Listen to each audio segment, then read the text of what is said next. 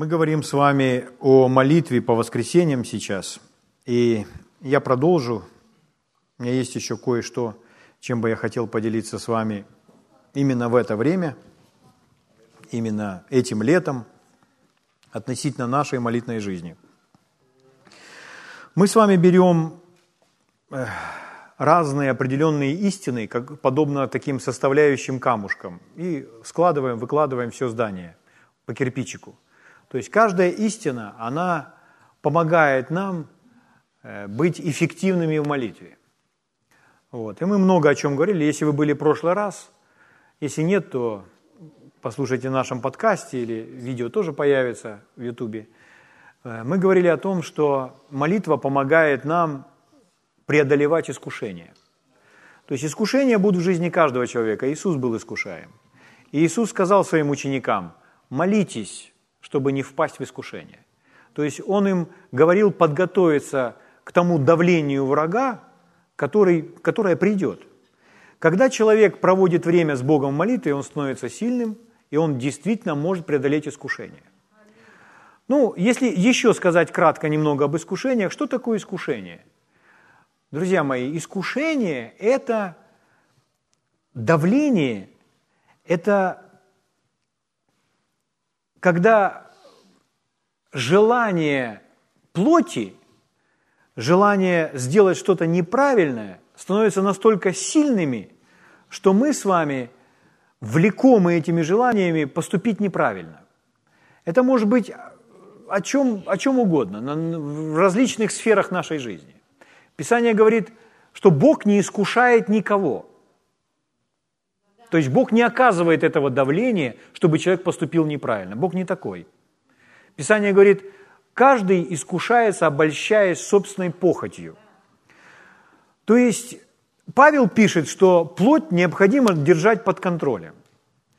Но как держать эту плоть под контролем? Плоть, если, если, наш, если мы живем с Богом, то плоть может быть нам хорошим слугой. То есть плоть можно научить всему – и хорошим вещам также, если дух главенствует, доминирует. Но так это должно быть. Вот. Но мы все сталкиваемся с различными искушениями. Иногда у вас искушение ну, на протяжении дня много раз просто раздражаться. То есть если у вас искушение просто раздражаться, и вы замечаете, в какие-то времена вы легко преодолевали это раздражение, у вас как будто внутренняя сила – а в другие времена, как будто вы даже справиться с этим раздражением не можете, оно берет верх. Почему? Потому что вы были к этому не подготовлены. Вот почему нужно быть всегда сильным. Поэтому Иисус говорил, Иисус же знал, что придет сильное давление, что им будут угрожать их жизни и смерти, что их будут брать, хватать там. Иисус знал об этом. Поэтому Он говорил, чтобы вам не бояться, чтобы вам в этом выстоять, то вы молитесь. И вы будете смелые, мужественные, твердые, сильные – Аминь.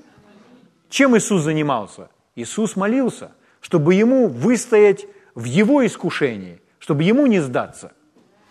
А верующие люди порой сдаются перед раздражением. И если мы идем на поводу раздражения, ну, понятно, нас все равно что-то будет раздражать. Порой нас неправильные вещи будут раздражать. Но если мы выходим из мира, то это раздражение нас не должно выводить из мира – мы должны, должны все равно в мире оставаться. Аминь. Поэтому что нужно, как это преодолевать все? Должна быть молитная жизнь. Слава Богу, должна быть молитная жизнь. Поэтому если человек очень раздраженный, если человек очень нервный, о чем это говорит? Это говорит о том, что его молитная жизнь нуждается в исправлении. Потому что на него приходит сильное давление. Угу. Да? Но может быть не только раздражение. Что еще может быть? Ну, например, может давить просто печаль. Печаль или тоска. Да, особенно когда люди становятся постарше, и у них много-много-много-много разных ответственностей, и они с некоторыми из них не справляются, то можно просто сесть, опустить руки и немножко попечалиться. Да? Это тоже давление. Потому что Писание говорит, всегда радуйтесь. Это тоже давление, и с этим нужно справляться. Писание говорит, раздражение, ярость, крик, да будут удалены от вас. Аминь. Потом Писание говорит, чтобы мы не печалились, а всегда радовались. Потом с великой радостью принимаете, братья мои, когда впадаете в различные искушения, в различные трудности. То есть печали нужно противостоять. Раздражению нужно противостоять. Ну и я не буду перечислять и загибать все пальцы про различные похоти. В этом смысле лучше собрать отдельно молодых людей и все им про это рассказать. Уже чем моложе, тем больше похотей. Хорошо, дорогие, поэтому э, наше общение с Богом помогает нам быть сильными и преодолевать искушения, поступать правильно. Слава Богу. Сегодня я бы хотел, чтобы вы со мной открыли, я Послание к Ефесянам, 6 глава, 18 стих. Я прочитаю вам сейчас много мест Писания, которые все объединены одним, э, одним ключом, одним, одним шагом, или как это правильно назвать, одним качеством успешной молитвы. Итак, послание к Ефесянам, 6 глава, 18 стих. Написано. «Всякою молитвою и прошением молитесь во всякое время Духом, и старайтесь о всем самом со всяким постоянством и молением о всех святых». Ну, мы этот стих читали много-много раз. Вы его знаете наизусть, я думаю. Я тоже его знаю наизусть, но мне приятно его видеть своими глазами. Итак, всякую молитву, то есть разными молитвами, разными видами молитвы. Молитесь во всякое время духом или будучи ведомые духом. А дальше следующая фраза. «И старайтесь о сем самом со всяким постоянством». Условие для успешной молитвы, о котором мы поговорим сегодня, это постоянство. Постоянство. Смотрите вместе со мной послание к римлянам, 12 глава. Римлянам 12 глава, 12 стих. Здесь написано. Павел пишет римлянам. 12, 12. Открыли? Кто открывает? Кто не открывает, слушайте. «Утешайтесь надеждою, в скорби будьте терпеливы». И последняя фраза этого стиха. «В молитве постоянны». Итак, Писание говорит нам, Слово Божье говорит нам, Дух Святой говорит нам, Бог говорит к нам, что мы должны быть в молитве постоянны. Сегодня я уже говорил, я вам еще раз хочу напомнить. Один из самых ценных, дорогих навыков, который может приобрести человек в жизни, это стабильная жизнь в слове и в молитве когда мы научили себя быть в этой сфере дисциплинированным, когда у нас в этой сфере порядок. Это характеризует ваш духовный рост, что вы стали старше в Боге. Итак, в молитве постоянной. Ну, когда написано в молитве постоянной, речь идет, не идет о том, что мы все время в молитве и из молитвы не выходим. Нет. Речь идет о том, что мы, мы используем молитву, мы находимся в молитве, и это постоянное наше жизненное правило, это наш стиль жизни. Аминь? Ну, для того, чтобы это слово «постоянный» э, порой для себя шире увидеть, я беру разные справочники. Справочники, которые объясняют греческое слово, которое используется в Новом Завете – и показывают использование этого слова в других разных других э, сферах там и так далее. И вот смотрите, например, Стронг, что предлагает по поводу слова «постоянный». Он дает несколько значений этого слова. Это необходимо для того, чтобы у нас появился образ постоянства, чтобы мы понимали, о чем идет речь. Так вот, Стронг предлагает следующее. Постоянный – это значит быть преданным, быть верным – то есть, если вы говорите о верном человеке, то вы говорите о постоянном человеке. Аминь. Постоянство – это качество верности. Следующее значение – это пребывать все время на готове, на чеку, ожидать в готовности. Это как раз то, что Иисус сказал, что э, бодрствуйте со мной в молитве, угу. чтобы не быть искушаемыми, чтобы не впасть в искушение – это значит быть на чеку, Слава Богу. Следующее значение. Быть постоянно занятым чем-либо. Быть постоянным. Пребывать в чем-либо. Быть посвященным чему-либо. Это значит, что наш с вами дух, который возрожден, который мы с вами все осознаем, мы из нашего духа вытащили эту словно антенну, словно такой пеленгующую такую антенну, такой локатор, и мы постоянно слушаем на этой волне любые побуждения, чтобы даже начать молиться в течение дня о чем-то.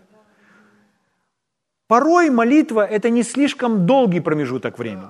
Мне иногда люди пишут, ну, часто пишут э, с, с разных мест, сегодня мы доступны благодаря соцсетям, и они пишут и просят о чем-то помолиться. Они излагают там свою просьбу, свою нужду, там исцеление или еще о чем-то, и просят помолиться. И я им отвечаю всегда, да, хорошо, конечно, и так далее. И я понимаю, что это я буду слушать свое сердце, и я об этом помолюсь на основании слова, и буду слушать свой дух. Порой это не отнимает много времени, потому что я знаю о вере, я знаю Божье обетование, я знаю о власти. Если меня просят помолиться о ком-то, там, о каком-то своем родственнике, который там болен, у которого там что-то там случилось, это же несложно сделать. Выразить свою власть, власть над немощью и болезнью. Это не занимает много времени. Аминь? Поэтому, если это приходит, мы можем с вами это сделать в течение дня, в обед, утром, на работе, ну, где угодно. Это занимает порой, ну, минутку, две, три. Аминь? Слава Богу. Но мы слушаем свое сердце при этом. Хорошо. Э, другое значение этого слова у Стронга – это пребывать, не, э, пребывать с кем-либо, не отходить привязываться. Это верно по отношению к Богу. То есть не отходить, а привязываться. Это же слово используется, когда про Корнилия сказано, что Корнилий, это у нас написано в Деянии, в 10 главе, там, где Корнилий послал своих слуг, послал своих слуг к Петру. Помните, да? То есть очень интересное описание там, когда ангел, говоривший с Корнилием, отошел – то Корнилий, призвав двоих из своих слуг и благочестивого, благочестивого воина из находившихся при нем. У нас так написано. Но вот это слово «находившихся» – это то же самое слово, которое использовалось в римлянам, описывающее постоянство, которое мы только что писали. То есть этот человек постоянно находился при Корнилии. Поэтому в другом переводе перевели так благочестивого солдата, исполняющего его личные поручения. А еще в, один, в одном переводе, живая Библия, звучит так. «Э, благочестивого воина, одного из личных телохранителей. То есть личный телохранитель – это тот человек, который постоянно рядом. Постоянно. Скажите, пожалуйста, вслух, постоянно. Поэтому значение этого слова, которое мы прочитали у Стронга – еще раз, пребывать с кем-либо, не отходить, привязываться. И эта картина или это слово, это речь идет о молитве, когда мы привязаны к Богу, мы привязаны к молитве. То есть молитва – это для нас как дыхание. Один человек написал книгу, и он назвал «Молитва – живое дыхание жизни». Потому что молитва должна быть как дыхание. Угу. Э, из другого словаря я вам прочитаю немножко этого слова, чтобы расширить еще. Греческое слово, которое используется в Новом Завете. Настойчиво продолжать, упорно вести осаду. То есть, когда вы постоянны, вы упорны, вы не двигаетесь с места, вы не отступаете. Другое значение. Быть крепко преданным, оставаться верным. И еще одно значение – быть все время наготове, ожидать. Слава Богу. Итак, в молитве постоянны. Если мы хотим быть успешными в молитве, то молитва должна быть образом жизни, молитва должна быть нашим дыханием, в молитве нужно быть постоянно. Это не значит, что мы постоянно молимся, а это говорит о том, что мы время от времени снова прибегаем к молитве. Мы садимся за стол, говорим «Спасибо тебе, Господь». Садимся за руль, говорим «Благодарим тебя, Господь, за этот путь». Аминь. Ложимся спать, говорим «О, спасибо, Господь, чудесный день». Просыпаемся утром, говорим «Доброе утро, Дух Святой». Аминь. Приходим на собрание и поем «Мы пришли прославить, аллилуйя». Или восемь раз «Аллилуйя, аллилуйя, аллилуйя». Мы в молитве, мы вообще не с Богом. Аминь. Слава Богу. Послание к Колоссянам, 4 глава, 2 стих. Колоссянам, 4 глава, 2 стих. Написано, «Будьте постоянны в молитве, бодрствуя в ней с благодарением». Будьте постоянны в молитве, бодрствуя в ней с благодарением. Я бы рекомендовал вам на какое-то время просто на бумажку выписать этот стих и положить где-то перед своими глазами. Может, приклейте на холодильник там каким-нибудь магнитиком. Но подумайте об этом стихе. Это служение, к которому призван каждый из нас. Потому что мы все призваны к общению с Богом и проводить время с Ним в молитве. Так вот, Будьте постоянны в молитве, бодрствуя в ней с благодарением. Слава Богу. Книга Деяния давайте откроем. Книга Деяния, 2 глава, 42 стих. Написано, Деяния 2.42. Они постоянно пребывали в учении апостолов и общении, и преломлении хлеба, и в молитвах. То есть он говорит о постоянном пребывании здесь в четырех вещах. И в учении, и в общении, преломлении хлеба, и в молитвах. Они пребывали постоянно в молитве. То есть молитва – это нечто постоянное. Это не... Если мы молимся с вами только на воскресном собрании, то молитва не есть нечто постоянное. Вы скажете, а сколько раз в день молиться? Я вам из Писаний покажу, сколько раз в день молиться. Но если Библия поднимает вопрос, она сама нам ответит на этот вопрос. Слава Богу. О, так это нужно столько раз молиться? Ну, потерпите, дождитесь, чтобы Библия ответила. Вам интересно? Включите кнопку интересно, интересно у себя между вторым и третьим ребром. Аллилуйя. Деяние 6 глава, 4 стих написано, а мы постоянно прибудем в молитве и служении Слова.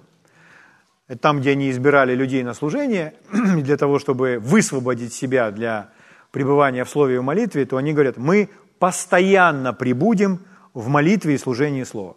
Слава Богу. Э, в книге Деяния в первой главе, если мы вернемся в первую главу, это там, где перед тем, как ну, Иисус вознесся на небеса, и они собрались в той горнице, молились. Вот-вот наступит день Пятидесятницы, но день Пятидесятницы еще не наступил. День Пятидесятницы описывается во второй главе, а это первая глава. Первая глава книги Деяния. Написано, 14 стих. «Все они единодушно пребывали в молитве». Слово «пребывали» – это то же самое слово, что «постоянно». Просто иногда переводчики по-разному переводят, потому что это слово нужно переводить двумя словами. Пребывать постоянно, находиться в чем-то постоянно. Поэтому единодушно пребывали постоянно или всегда в молитве и молении с некоторыми женами, Марией, матерью и так далее. Вот другой перевод звучит так. Все они единодушно отдали себя молитве. Другой перевод, Янга. Все они продолжали единодушно но если дословно перевести с английского, как Янг это перевел, то это не совсем корректно, мы так не говорим, но понимание будет. Они говорят, как один аккорд. Поэтому даже если автоматический переводчик будет переводить, то он переведет единодушно. Или там единомысленно, в единстве. Как один аккорд. Ну вот подумайте, музыканты знают, о чем идет речь. То есть, ну, есть теория музыки – и всего нот немного, их всего семь. Ну, если брать всех, то 12, то есть в, в одной по порядку, если хроматически каждая нотка. Вот. И там есть разные тональности, то есть есть, есть закономерности определенные.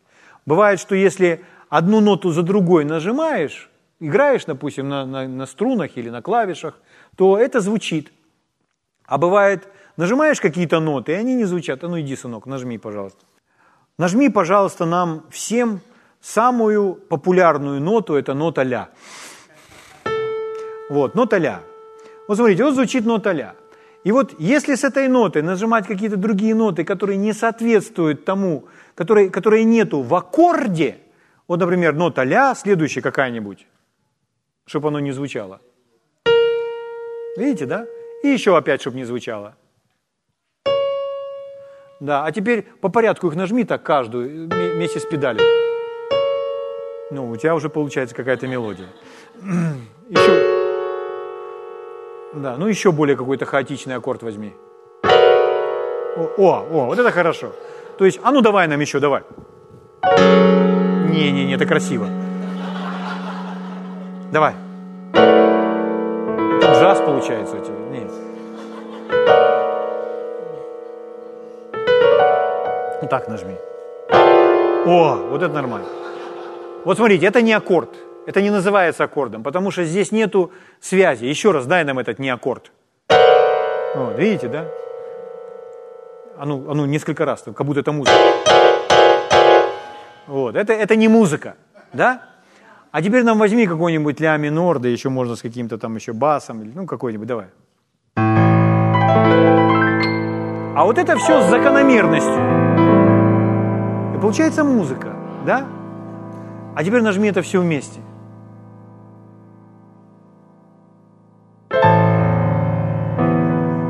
И вот мы даже не можем сказать, сколько звуков, правда? Но здесь много звуков. Но они все объединены, они все разные, как мы.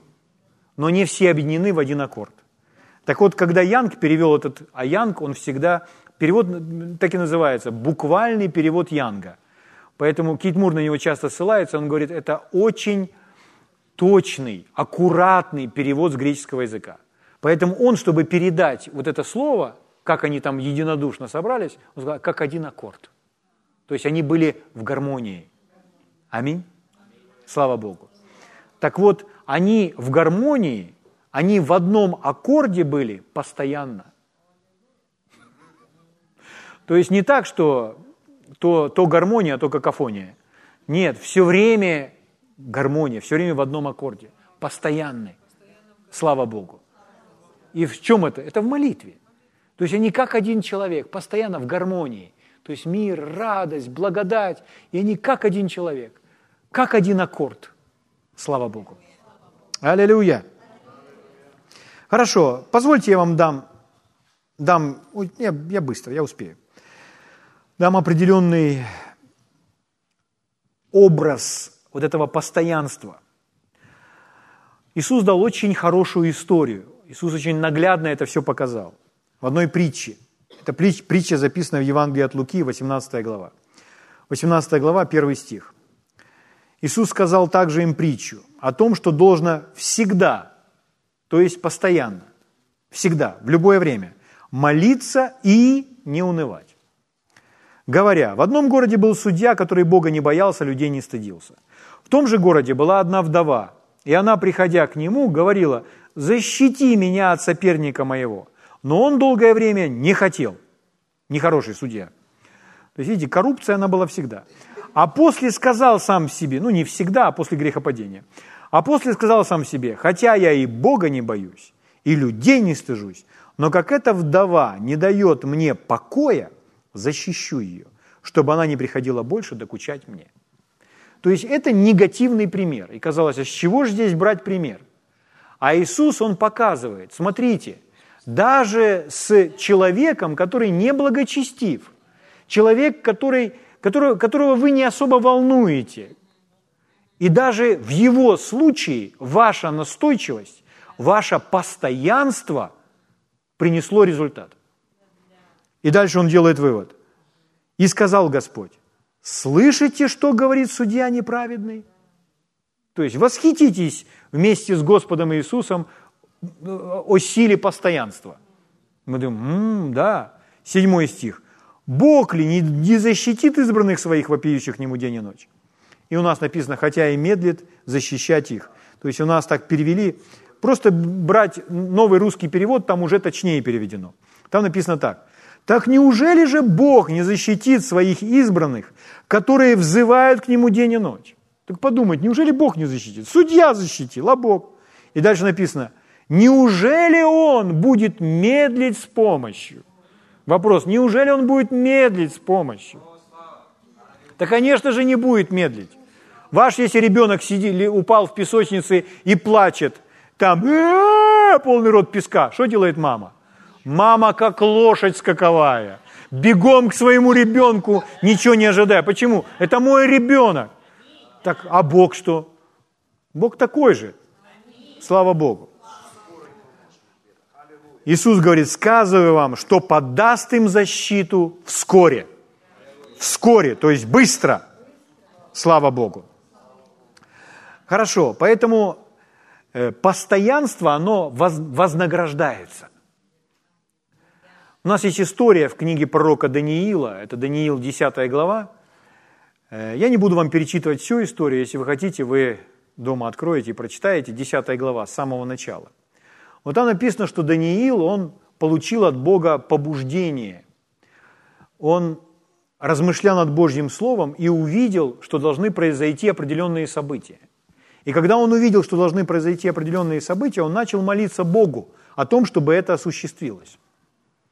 И он молился один день, второй день, и промолился целую неделю. Потом промолился он вторую неделю. И, наконец, пошла третья неделя. То есть в общей сложности он промолился 21 день. И через 21 день к нему приходит ангел. И приходит к нему ангел и говорит, Даниил, с того дня, как ты начал молиться, в первый же день твоя молитва была услышана. И я пришел бы по твоим словам. Но князь царства Персидского препятствовал мне три недели, 21 день. И вот подумайте, что если бы Даниил просто остановился, но Даниил продолжал стоять, быть в этой молитве. Конечно, люди могут сказать, ну, со времен Даниила много поменялось, и это правда. Со времен Даниила очень много поменялось. Что дьявол, мы имеем власть над дьяволом, и у нас гораздо больше власти, чем было у Даниила. И Божий голос мы слышим внутри, потому что Бог живет в нас и так далее. И Иисус пришел и одержал победу над врагом. Многое изменилось. У нас очень много преимуществ. Но порой, друзья мои, препятствия для молитвы, они все равно есть. Как, например, в случае Даниила была другая история, когда издали закон и запретили всем молиться. И что это за препятствие для молитвы? Это страх. То есть страх отказаться от своего образа жизни, от привычного навыка, от привычной практики, которую вы практикуете каждый день. Но что сделал Даниил? Об этом записано в книге Даниила – в 6 главе. 6 глава, 10 стих. «Даниил же, узнав, что подписан такой указ, неправильный указ, дьявольский указ, пошел в дом свой, окна же в горнице его были открыты». То есть при открытых окнах, не прячась ни от кого, открыты против Иерусалима. И он три раза в день, это вам нужно записать, три раза в день. Например, Даниил молился три раза в день три раза в день, преклоняя колени, молился своему Богу и славословил Его, как это делал он и прежде до того. То есть, как прежде он делал, так и делал. То есть, его ничто не остановило. То есть, он был постоянен. Он, постоян, он верен в этом. Слава Богу. Аминь. Смит Вигельсворт так говорил, это его известнейшая цитата. «Обычно я не молюсь более получаса». Обычно. Это не значит, что он никогда не молится более получаса. Бывают моменты, когда он молится больше, чем полчаса. Но он говорит обычно, то есть обычно. Обычно я не молюсь более получаса, но я никогда не провожу более получаса без молитвы. Я не молюсь более получаса, но я заметил – что не проходит и полчаса, чтобы я хотя бы не помолился короткой молитвой. То есть все равно я постоянно в общении с Богом. Слава Богу. Понимаете, дорогие? Пусть у вас нарисуется правильная картина, когда Библия призывает нас, будьте постоянны в. О чем она говорит? К чему она призывает? Бог хотел бы, чтобы мы были постоянно с Ним в общении, чтобы мы постоянно поддерживали это общение. Это сделает наш дух чутким. Мы будем чуткими к Его предостережениям, к Его подсказкам. Аминь. Заканчиваю. Псалом 118, 164 стих написано. Это Давид. Давид, которого Бог сказал, что он по сердцу мне, в одном переводе, что он такой, как я. Когда мы разговаривали с пастором Скатом Вебом, и я ему делился некоторыми вещами, и Скат Веб мне говорил, ты знаешь, вот ты мне это говоришь, а я точно так, вот я тоже так вижу. Мы с тобой очень похожи. Мы с тобой очень похожи там в определенных вещах. Поэтому он задавал мне какой-то вопрос, я ему отвечал, и буквально два слова он говорил, а он уже знал продолжение. Или он о чем-то говорит, а я тоже понимаю уже, о чем он говорит, и он понимает, что я его понимаю. Но бывает так, что вы во многих сферах, ну, касательно духовных каких-то вопросах, вы очень похожи, вы очень сходны, вы одинаково мыслите. Слава Богу. Ну, с Богом мы вообще все должны быть на одной волне. Давид, 118 псалом. «Семикратно в день прославлю тебя за суды правды твоей». Семь раз в день. Поэтому вы скажете, так ты, не, ты нам так и не сказал, сколько раз? Три раза, семь дней или каждые полчаса? Друзья мои, нету никаких по поводу этому правила. Есть одно слово – постоянно. Что для вас постоянно, так и поступайте. Поддерживайте постоянно связь с Богом. Аминь. Потому что Он живет в вас. Слава Богу. Если, если вы, допустим, едете с кем-то в автобусе или летите в самолете, например. Вот мы с Олей летим в самолете или едем на Интерсити. Вот, допустим, у нас, чтобы с Киева доехать туда на восток, это 9 часов. Это в точности можно с Киева до Нью-Йорка долететь за 9 часов. Вот, то есть, э, ну, то на самолете, а то на Интерсити. И когда вы едете вдвоем с кем-то, например, 9 часов, ну даже не 9 часов, 6 часов или 5 часов, и вы с кем-то вдвоем рядом, и в поезде, ну не там, где вам не нужно рулить, к примеру, и вы можете держаться за руки, допустим, со своим супругом или с супругой, то вы время от времени разговариваете. Вы не так, что вы 8 часов сидите молча. Почему? Вы говорите, ну-ка, может, ты хочешь поесть? Нет. Или я пойду схожу в туалет. То есть постоянное общение. Что это такое? Это постоянство. Вот об этом и говорит Библия. То есть если вы все время разговариваете с человеком, который рядом, не стоит ли постоянно общаться с Богом, который живет внутри вас? Конечно же стоит. Слава Богу. Поэтому в молитве будьте постоянны, бодрствуя в ней с благодарением. Слава Богу. Давайте встанем на наши святые ноги.